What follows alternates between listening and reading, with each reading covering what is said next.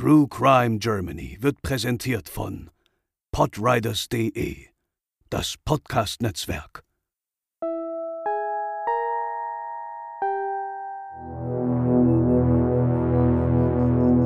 In Koblenz wird 1994 bei der Festung Ehrenbreitstein die Leiche einer ermordeten jungen Frau gefunden. Ebenfalls in Koblenz wird ein Mann ohne Obdach enthauptet auf dem Friedhof gefunden. Was ist passiert und warum sind die Fälle bis heute ungelöst? Heute bei True Crime Germany ungeklärte Verbrechen aus Koblenz.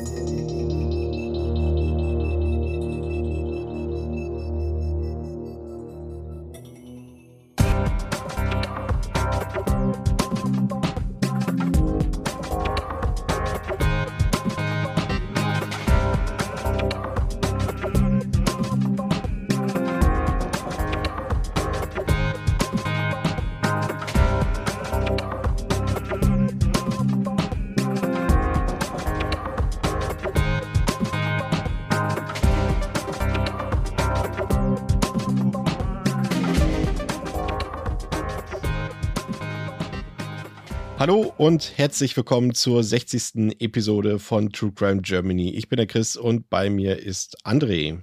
Moin, moin. Direkt zu Beginn gehen an dieser Stelle liebe Grüße raus an Lena, die heute leider verhindert ist. Bevor wir mit unseren Themen loslegen, wollen wir noch auf einen aktuellen Vermisstenfall aufmerksam machen. Denn seit über einem Jahr, genauer gesagt seit dem 10. September 2020, wird die 26-jährige Scarlett aus Bad Lippspringe vermisst. Die Vermisste unternahm unbegleitete Wanderungen im Südschwarzwald. Sie machte einen Wanderurlaub im Schwarzwald und wollte am 10.9. zu ihrer letzten Etappe des Schluchtensteigs von Todmoos nach Wehr aufbrechen.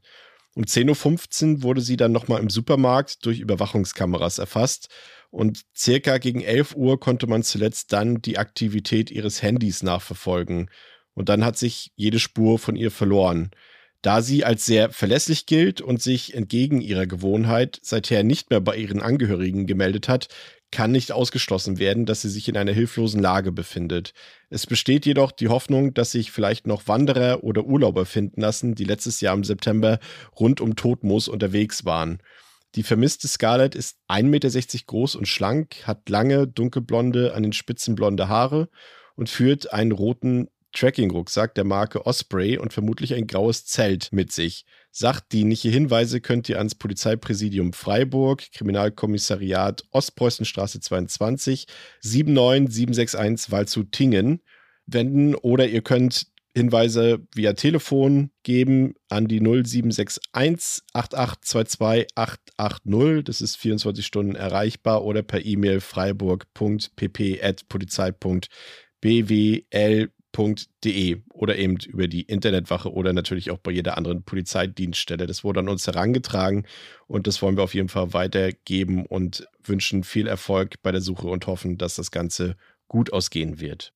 Nun zu unserer heutigen Folge. Für den Oktober haben wir uns mal einige eurer Wunschfälle vorgenommen.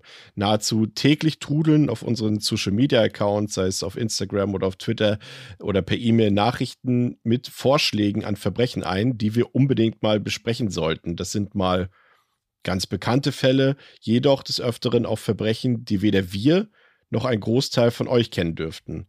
Und davon haben wir uns für diese und auch für die nächste Episode ein paar herausgepickt. Dass es sich dabei heute um gleich zwei Fälle aus Koblenz handelt, hat dabei weniger mit der Stadt in Rheinland-Pfalz an sich zu tun, als vielmehr mit der Grausamkeit der Geschehnisse. Beide Fälle haben uns in der Vorbereitung sehr bewegt und wir hoffen natürlich, dass diese in möglichst naher Zukunft noch aufgeklärt werden können. Unser erster Fall liegt schon mehr als 25 Jahre zurück, ist aber auch eben bis heute nicht gelöst worden, wie von Chris eingangs schon gehört. Wie erwähnt, befinden wir uns in Koblenz die Stadt am Deutschen Eck befindet sich quasi in der Region, in der ich aufgewachsen bin. Ich komme aus dem Ahrtal-Kreis, wem das vielleicht was sagt. Weshalb mir die meisten Handlungsorte unserer heutigen Fälle auch mehr oder weniger vertraut sind. Koblenz hat aktuell knapp 113.000 Einwohner und gehört zu den drei größten Städten in Rheinland. Pfalz. Und wie in jeder größeren Stadt gibt es auch dort einige Sehenswürdigkeiten. Und eine davon ist die Festung Ehrenbreitstein. Äh, zu dieser gab es schon Vorgängerbauten und Siedlungen ab 4000 vor Christus, ehe die Zitadelle 1828 ihre heutige Gestalt bekam. Der gut zu verteidigende Bau war Teil der preußischen Festung Koblenz, wurde von der preußischen Armee bis zum Ende des Ersten Weltkriegs militärisch genutzt und diente der Sicherung des Mittelrheintals. Heute befinden sich in der Befestigungsanlage gegenüber der Moselmündung das Landesmuseum Koblenz, eine Jugendherberge, die kenne ich übrigens auch, und äh, Verwaltungsstellen und das Ehrenmal des deutschen Heeres. Seit der Bundesgartenschau 2011, äh, auf der war ich ebenfalls, kommt man nicht nur mit Auto zu Fuß oder mit dem Sessellift zur Festung Ehrenbreitstein, sondern auch mit einer Kabinenseilbahn, die übrigens damals, als sie neu gebaut wurde, extra für die Bundesgartenschau mehrfach stecken blieb, ganz zu Beginn. Das gab immer großen Trubel an der Festung. Ja, krass. Sie wollten sie eigentlich auch, äh, glaube ich, dann wieder außer Betrieb setzten, aber das kam beim Publikum so gut an, dass sie es dann bis heute beibehalten haben, habe ich gelesen. Ja, aber einige Jahre zuvor kam es eben auch zu einem ziemlich schlimmen Verbrechen dort. Und Opfer des Verbrechens wurde die damals 24-jährige amerikanische Touristin Amy Lopez, die von ihrem Vater zum bestandenen College-Abschluss eine Europareise geschenkt bekam. Und diese führte sie am 25. September 1994 eben nach Koblenz. Amy wollte eigentlich Ärztin werden, war streng religiös und war nicht zufällig auf Zwischenstopp in Koblenz. Hier wollte sie tatsächlich auch hin. Sie wollte auf die Festung. Ihr Vater sagte später, dass sie sich zu Koblenz auch umfangreich belesen hatte im Vorfeld der Reise. Zu dieser Zeit war sie nachweislich mit einer Gruppe von Leuten unterwegs, also auf dieser Europareise. Doch am folgenden 26. September 1994 sollte sie allein um 8 Uhr in der Früh vom Hotel Scholz in Koblenz-Rauental aufbrechen zu einem Ausflug auf besagter Festung Ehrenbreitstein. Die 1,67 Meter große Amy mit dem schulterlangen Haar trug an diesem Tag einen Rucksack bei sich. Zunächst fuhr sie mit dem Bus los. Zunächst zum Zentralplatz, dann nach Ehrenbreitstein. Dann ging es ein Stück zu Fuß an der B42 entlang. Am Felsenweg beginnt dann der Aufstieg zur Feste. Von hier an ging es also auch zu Fuß weiter für die Texanerin. Hier wurde Amy lebendig von Zeugen gesehen. Beim weiteren Aufstieg zum Zielort hätte sie am Turm Alster am Südhang vorbeikommen müssen. Dort führt ein enges Treppenhaus zum Turm hinab. Und sie hätte dort das sogenannte Arbeitszimmer des Generals von Aster betreten. Dieses ist heute längst renoviert. Doch damals war das Zimmer eher marode, die Fenster notdürftig verrammelt und alles voller Graffiti und Schmierereien. Trotz der Renovierung ist das Zimmer jedoch heute nicht mehr für Besucher zugänglich. Der Pfad dorthin führt durchs Dickicht der Bäume und besonders weit sehen kann man dort auch nicht. Also Einblicke sind da quasi unmöglich und es ist auch kaum etwas zu hören. Vielleicht am ehesten noch die Bundesstraße in der Ferne. Ja, und hier ist sie vermutlich ihrem Mörder begegnet. Äh, Zeugen beschreiben einen schlanken, blonden jungen Mann, der Amy begleitet haben soll. Eventuell war er mit einem Fahrrad unterwegs. Dieses wurde von Zeugen gesehen und war später verschwunden. Dieser Begleiter wurde zum Beispiel um 8.50 Uhr an der Bundesstraße 42 gesehen, also dort, wo der Felsenweg mit dem Aufstieg zur Feste beginnt. Dieser Mann könnte der vielleicht wichtigste Zeuge im Fall Amy Lopez sein oder aber ihr Mörder. Doch er ist bis heute ein Phantom. Die Ermittlungen in seine Richtung haben nichts ergeben. Man weiß auch nicht, wann genau Amy diesem Mann begegnet ist, aber dazu später mehr. Äh, zunächst geschah dann erstmal wirklich das Unfassbare. Ja, zwei Schüler, vermutlich auf einem Klassenausflug, gingen gegen 10.15 Uhr am selben Morgen in einen Turm zum Spielen, etwas unterhalb Ehrenbreitsteins, also der Festung. Dieser Turm befindet sich in einem eher abgelegenen Teil, der jetzt gewiss nicht von allen Touristen dort besucht wird. Und die beiden Kinder machen eine grausame Entdeckung, denn vor ihnen liegt die Leiche von Emi Lopez. Und seitdem Amy zuletzt von Zeugen gesehen wurde, sind eben keine anderthalb Stunden vergangen. Ja, und was genau mit Amy geschah, ist für die Öffentlichkeit bis heute nicht ganz klar. Da dieses Verbrechen bis heute nicht geklärt wurde, aber immer noch eine Möglichkeit dafür besteht, werden aus ermittlungstechnischen Gründen nicht alle Informationen der Öffentlichkeit preisgegeben. So gibt es einige widersprüchliche Angaben zur Todesart. Erstochen, erwürgt oder erschlagen. Über die Jahre gab es diverse Mutmaßungen, auch zur Motivlage. Auch wenn zwischenzeitlich das Stichwort Sexualmord die Runde machte, unter anderem auf dem Fahndungsplakat. Sehr naheliegend ist aber der Umstand, dass Amy ihren Mörder nicht kannte. was jedoch die Ermittlungsarbeit natürlich deutlich erschwert bis zum heutigen Tag. Brille, Schuhe und Teile der Unterwäsche des Opfers wurden von der Polizei gesucht. Ob diese Gegenstände je gefunden wurden, ist ebenfalls unklar. Amy muss also ein Zufallsopfer gewesen sein. Die Beweislage war nicht besonders günstig, hat Andrea eben auch schon geschildert, zumindest soweit dies bekannt wurde, denn ob beispielsweise eben diese Gegenstände am Tatort oder andere, beziehungsweise bei Amy gefunden wurden, ist ebenfalls unklar. Verfolgt wurden in jedem Fall hunderte von Anhaltspunkten und Spuren. Mit Hunden wurde zum Beispiel nach einer Tatwaffe gesucht. Und auch sämtliche Gäste der umliegenden Jugendherberge wurden vernommen. Aber bis heute fehlt eine wirklich konkrete, wirklich heiße Spur, die den Fall lösen oder wenigstens wieder in Bewegung kriegen könnte. Fahndungen mit Phantombildern und Plakaten, vor allem hinsichtlich des unbekannten Begleiters von Amy, verliefen leider auch im Sande. Ja, erstaunlicherweise gab es auch keine große Fernsehfahndung, obwohl es sich hier vielleicht sogar angeboten hätte. Aber die Ermittler werden schon ihre Beweggründe gehabt haben, das nicht zu tun. Ich vermute nicht, dass man den Fall so zurückgehalten hat, um die Festung nicht als Touristenstandort zu gefährden. Das kann ich mir nicht vorstellen. Der Fall sorgte damals verständlicherweise für große Unruhe in der Bevölkerung, vor allem eben auch am Koblenz. Ja, kurze Zeit nach der Tat kamen damals dann Verwandte von Emi nach Koblenz. Äh, Robert Rimbau, der Vater und dessen Bruder Walter. Ihn wurde natürlich von der Stadt auch Bedauern über das Verbrechen und über den Tod Emis überbracht. Sie selbst forderten allerdings vor allem eine dringende Aufklärung, vor allem damit es kein weiteres Opfer gibt. Zum ersten Todestag im September 1995 besuchten die Amerikaner dann wieder Koblenz und legten Blumen nieder und erinnerten so an das unvergessene Verbrechen. Die Polizei vermutete den Täter in der Region, weshalb das stetige Erinnern natürlich auch wichtig war. Vielleicht, um dem Täter ein schlechtes Gewissen zu bereiten, aber auch, um die Bevölkerung immer wieder zu erinnern, vielleicht doch noch Zeugen zu finden, die sich bis dato nicht bei der Polizei gemeldet hatten. Die Amerikaner beauftragten sogar einen Privatdetektiv und baten auch das FBI um Hilfe. Überwunden hat Emis Vater das Verbrechen jedoch nie. Das kann man, glaube ich, nachvollziehen. Und es gab sogar zwischenzeitlich einen Tatverdächtigen, der im April 1996 in Niedersachsen festgenommen wurde. Zur Tatzeit lebte der Mann noch in Koblenz-Ehrenbreitstein. Er bestritt den Tatvorwurf und kam nach kurzer Zeit auch wieder frei. Es gab zwar Verdachtsmomente und Indizien, die aber letztlich nicht für eine Anklage ausgereicht haben.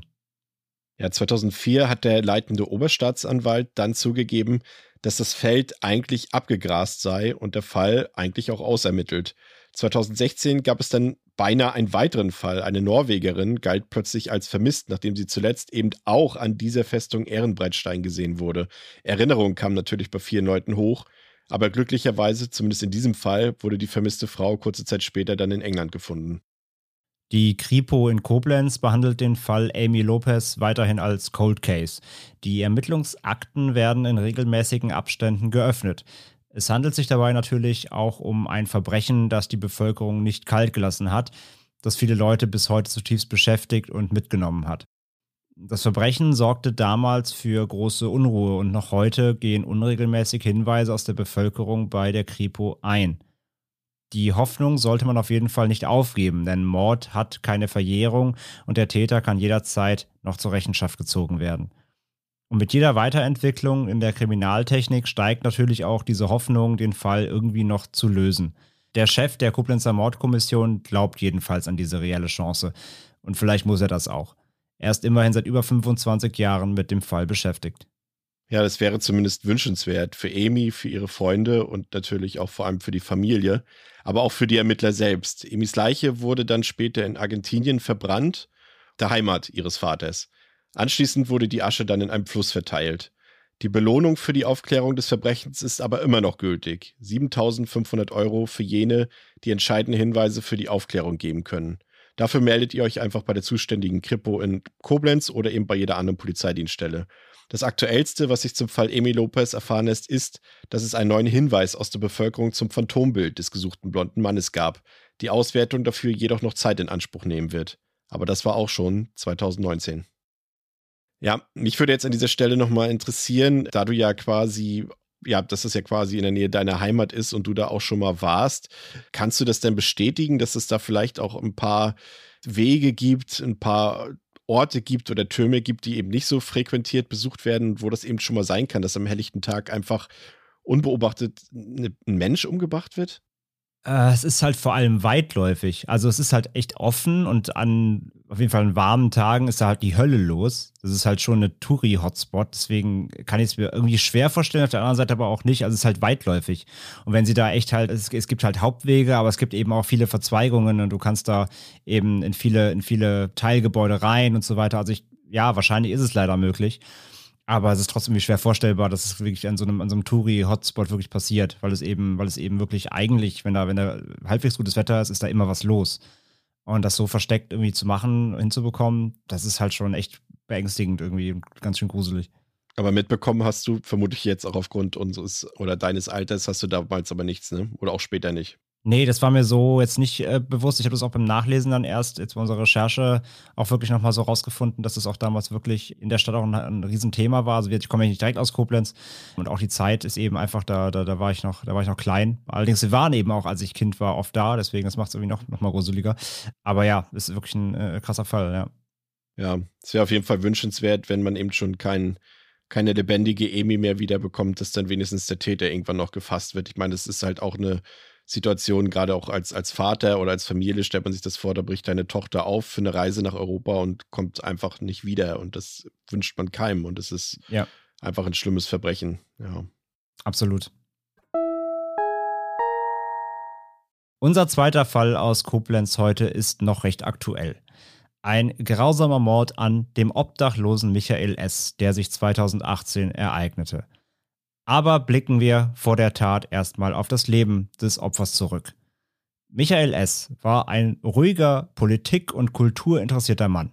In den 80er und 90er Jahren führte er fast neun Jahre lang gemeinsam mit einer Freundin ein Kunsthandelsgeschäft in der Koblenzer Innenstadt. Die Kunst war seine Passion und 1995 musste er sich aus finanziellen Gründen leider aus dem Geschäft zurückziehen. Von diesem Schritt hatte sich Michael S nie richtig erholt, sowohl finanziell als aber auch psychisch. Das Geschäft hatte ihm viel bedeutet.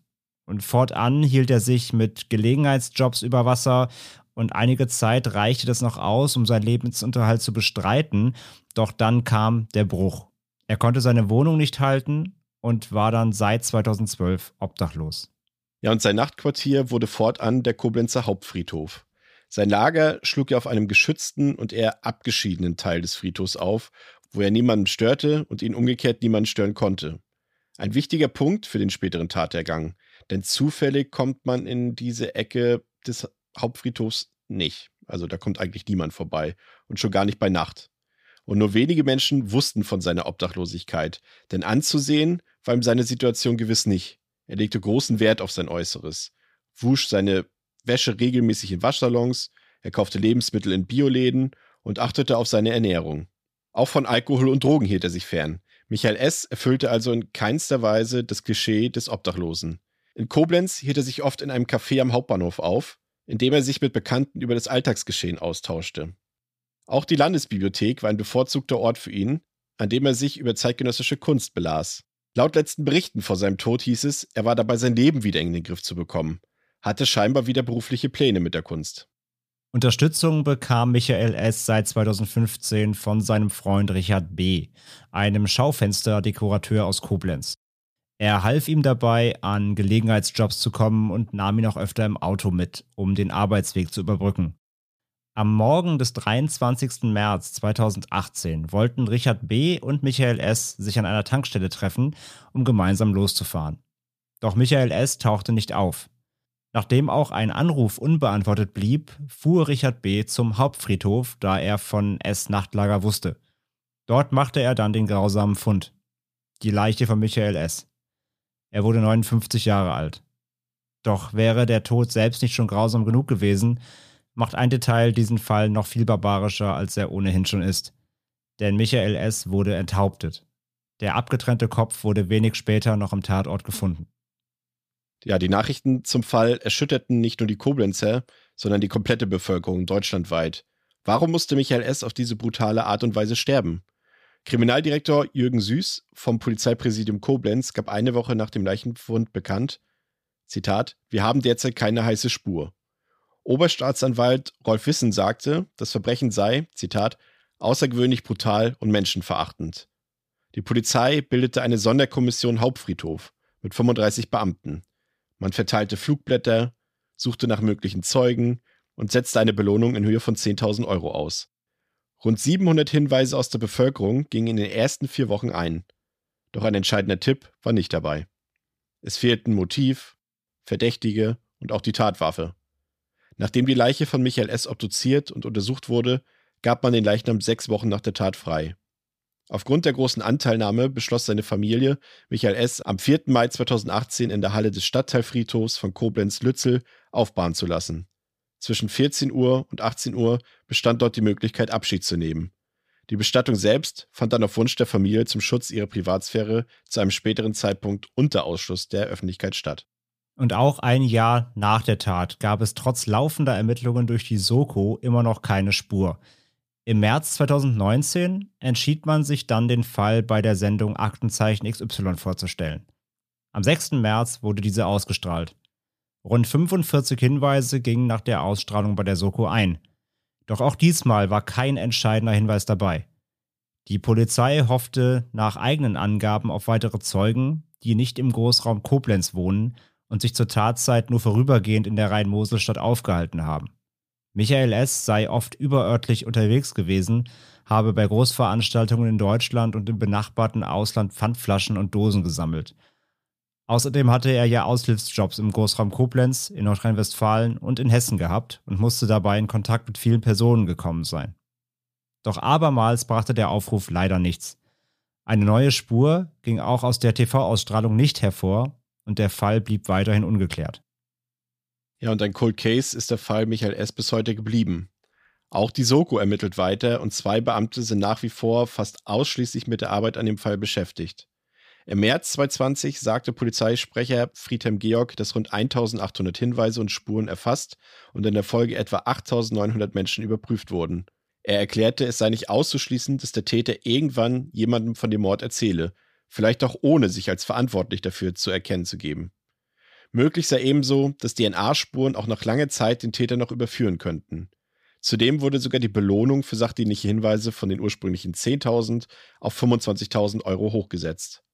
Und auch ein weiteres Jahr später, in diesem Jahr, im März 2021, bestätigte Friedhelm Georg erneut, Zitat, weil ein Mord nie verjährt, wird der Fall auch nie gänzlich zu den Akten gelegt. Neue Ermittlungsansätze, die temporär immer wieder zu prüfen sind, können sich aus vielfältigen Gründen ergeben. Ja, und das ist auch damit der aktuelle Stand des Falls. Ja, und da der Fall die Stadt Koblenz, wie gesagt, so beschäftigte und immer noch beschäftigt, hat sich das Theater Koblenz übrigens nach der langen Corona-Pause jetzt mit einem neuen Stück mit dem Fall Michael S. beschäftigt. Die neue Saison in diesem Jahr startete direkt mit dem gesellschaftskritischen Schauspiel mit Koblenz-Bezug namens Wo, wenn nicht wir. Es thematisiert die Angst unserer Gesellschaft vor dem sozialen Abstieg und den Umgang mit wohnungslosen Menschen. Der Fall Michael S. ist aber nur ein Nebenaspekt. Trotzdem weist das Stück einige Parallelen zum Leben des Opfers auf. Beispielsweise betreibt ein Familienvater im Stück ein Geschäft für Kunst und Bilderrahmen, bevor ihn seine Frau verlässt und er wohnungslos wird. Im Schauspiel gibt es auch eine Szene von zwei Sargträgern, die auf einem Friedhof eine Leiche finden. Das Stück bringt ein Thema auf die Bühne, mit dem die meisten in ihrem Alltag kaum Berührungspunkte haben. Und dabei ist die Botschaft des Stücks im Grunde klar, der soziale Abstieg kann immer und jedem passieren. Ja, und das ist für mich auch das immer wieder Traurige an solchen Fällen. Das ist, du, du hast es ja auch, wir haben es erwähnt, es gibt ja auch eine Familie zu Michael S. Mhm. Das äh, wurde ja hier herauskristallisiert, auch von uns, da in Bezug auf, auf die Beerdigung und die Aufbewahrung. Und da frage ich mich immer, wie das passieren kann. Also es gibt natürlich genug Gründe, warum das passieren kann, aber Michael S. ist jetzt keine Person, glaube ich, gewesen, die freiwillig auf der Straße leben wollte und die das nicht gerne gemacht hat. Es gibt natürlich auch Menschen ohne festen Wohnsitz, die sind so lange auch raus, ausgegliedert aus der Gesellschaft, aus dem Berufsleben, aus dem normalen Alltag, die kennen es nicht mehr anders und das haben sie mir auch selber in meinem beruflichen Leben schon mal erzählt, wollen es dann auch nicht mehr anders. Aber Michael S. hat auf mich nicht den Eindruck gemacht. Und da habe ich mich echt gefragt, warum die Familie da nicht sor dafür sorgen kann, dass er aufgefangen wird. Das auch manchmal die Gesellschaft nicht dafür sorgt, dass er aufgefangen wird. Du hast ja auch erwähnt, dass sehr, sehr viele Menschen bei der Beerdigung waren und, und Anteilnahme genommen haben. Aber warum denn nicht vorher? Warum hat ihm denn vorher keiner geholfen? Natürlich gab es da Leute, haben wir auch erwähnt, sein Freund da zum Beispiel. Aber das ist immer das, was mich an solchen Fällen immer so fassungslos macht. Neben der an sich ohnehin schon heftigen Tat. Ja, ja, absolut, absolut. Wie du halt sagst, es muss immer etwas passieren, bevor alle dann merken, oh, da gab es einen Missstand oder so. Das ist ein bisschen, das ist halt ein bisschen traurig. Und genau deswegen finde ich die, so, ein, so, ein, so ein Stück hier, dieses Theaterstück, deswegen fand ich es auch erwähnenswert, weil das so, weil das wichtig ist, dieses Thema immer wieder auf die Karte zu bringen. Und ja, es ist einfach so, so ein tragischer Fall. Also generell schon wegen der Grausamkeit, aber eben auch, weil es gerade dann ihn trifft. Ich meine, er hatte eh nichts mehr und warum bringt dann jemand ihn um, ja, der eh schon am Boden ist und alles verloren hat? Das ist, das ist einfach so, so ein trauriger Fall. Und dieser Freund, dieser Richard B., der ähm, hat wohl auch ihm Michael S. mal wieder angeboten, hey, du kannst auch mal bei mir schlafen und so, aber er hat das wohl immer ausgeschlagen, weil ich glaube, das habe ich so ein bisschen rausgelesen oder man hat es auch in der, in dem Reenactment der Aktenzeichen-Doku ein bisschen mitbekommen. Er war, glaube ich, trotzdem ein sehr stolzer Mensch. Also deswegen, wir haben es ja auch hier betont, ähm, er hat trotzdem auf, also er war nicht der, er hat nicht dem Klischee entsprochen, was, was Menschen von Obdachlosen haben. Jemand, der ihn auf der Straße gesehen hätten, hätten nie gedacht, dass er wahrscheinlich wohnungslos ist, weil ihm alles eben trotzdem sehr wichtig war, sich zu pflegen und das sein, sein, sein Bild aufrechtzuerhalten. Ich glaube, er war ein sehr stolzer Mensch und vielleicht, manchmal neigen solche Menschen ja auch dazu, dann auch wirklich Hilfe auszuschlagen, weil sie es selber ja. schaffen wollen. Das auch dazu passt, dass wohl, ähm, das hat ja auch Richard B. bestätigt, dass er eben noch erzählt hat, eben, dass er wieder was anpacken wollte, dass er nochmal wieder was mit Kunst machen wollte. Er wollte sich eigentlich wieder was aufbauen. Und umso tragischer ist es also er war niemand, der aufgegeben hat. Dass er dann eben trotzdem äh, sterben musste, ist halt einfach nur sehr, sehr, sehr, sehr tragisch. Und wie gesagt, vor allem natürlich bei dem Fall äh, einfach der Wahnsinn ist natürlich die, die Art, wie er sterben musste. Also wie, wieso wendet jemand so etwas Drastisches an bei einem, also er war, er, er war ja ein No-Name so gesehen. Also deswegen die Polizei konnte auch nie rausfinden, er hat keine Feinde gehabt oder sowas. Ne? Also es, es ist wirklich ein ganz, ganz, ganz abstruser Fall, ja. Ja, ja, und das ist natürlich die, die Scham, das Schamgefühl bei solchen Leuten ist natürlich da groß, dass sie sich dann, dass sie dann wahrscheinlich auch nicht nachfragen bei der Familie, könnt ihr mir helfen und so weiter. Das, da hast du natürlich vollkommen recht, ja. Und was natürlich unsere beiden Fälle hier gemeinsam haben, ist natürlich zum einen der Ort des Verbrechens, Koblenz. Ähm, da muss man an dieser Stelle tatsächlich dazu sagen, dass äh, also uns wurden die beiden Fälle zugetragen und äh, wir fanden die auch beide sehr bemerkenswert. Diesen zweiten Fall, den kannten wir auch schon, den ersten nicht. Ähm, und dabei haben wir dann auch nochmal recherchiert, ob es da noch andere vergleichbare Fälle gab in Koblenz. Und es sind tatsächlich, ist die Auswahl an schrecklichen Verbrechen in Koblenz wirklich ziemlich hoch. Aber was die Fälle eben noch gemeinsam haben, ist eben, dass sie beide als Cold Case gelten. In dem einen Fall fehlt, also beiden Fällen fehlt ja letztendlich jeder Täter, der zur Rechenschaft gezogen werden konnte. Und man kann eben an dieser Stelle eben nur hoffen für alle Angehörigen, für alle Leute, dass diese Fälle irgendwie noch aufgeklärt werden können. Ne? Zum Absolut. einen das. Und zum anderen eben auch nochmal der Hinweis darauf, dass eben dieses Problem mit der Obdachlosigkeit, mit der Wohnungslosigkeit ein Problem ist, was in den letzten Jahren ja auch wieder ja, verstärkt aufgetreten ist in Deutschland und dass wir uns da vielleicht alle dieses Thema auch vielleicht mehr zur Brust nehmen sollten und da mal gucken können, was man da tun kann, jetzt ohne irgendwie Phrasen zu dreschen, aber es ist halt schon ein Problem und wir können halt hier auch sehen, wohin das führen kann. Ja, und gerade, also gerade in Großstädten funktioniert sowas mittlerweile ja zum Glück ganz gut. Es gibt ja diese, diese Winter, also diese, diese Kältetaxis, für die Obdachlosen irgendwie Decken bringen und es gibt halt Angebote für, für Essen und Trinken und so weiter, aber man kann sicherlich noch sehr viel mehr tun, ja. Vor allem dann eben auch nicht in den Ballungsgebieten, ja. ja. Und übrigens, ja. weil du ja sagtest, war natürlich heute ein, ein Wunsch aus der Hörerschaft. Äh, der Dank geht hier an Simone um konkret zu werden, äh, eine Hörerin, die uns das auf Instagram geschickt hat. Also vielen Dank nochmal dafür, Simone. War sehr, sehr spannend, äh, weil wir beide eben diese Fälle, oder wir drei, Lena natürlich eingeschlossen, die Fälle nicht auf der Uhr hatten. Und äh, ja, uns, uns, wir uns da eingelesen und es war direkt klar, das müssen wir machen, weil das wirklich doch echt äh, beschäftigt hat. Ja, also vielen, vielen Dank, Simone, für deine ähm, Tipps hier für die Einsendung. Ja, ja den, den zweiten Fall kannte ich, wie gesagt, tatsächlich. Ähm, da konnte ich mich dann, nachdem sie uns das geschickt hat, wieder daran erinnern, dass ich diesen Aktenzeichen-Filmfall damals Ach so, ja, genau. Ja, ja, und mehr, ja. Mehr, mich der damals schon so, so krass beschäftigt hat, ja. Und generell, wenn ihr natürlich Vorschläge habt, könnt ihr uns die jederzeit äh, zukommen lassen über die gängigen Social-Media-Plattformen oder per E-Mail. Und wir werden dann auch in der zweiten Monatsfolge, André, wann kommt die? Am 24. Oktober, wunderbar. Auch da stellen wir euch drei weitere Fälle vor, die ihr uns vorgeschlagen habt. Und bis dahin bleibt natürlich sicher und schaltet beim nächsten Mal wieder ein bei True Crime Germany. Vielen Dank fürs Zuhören. Macht's gut. Ciao.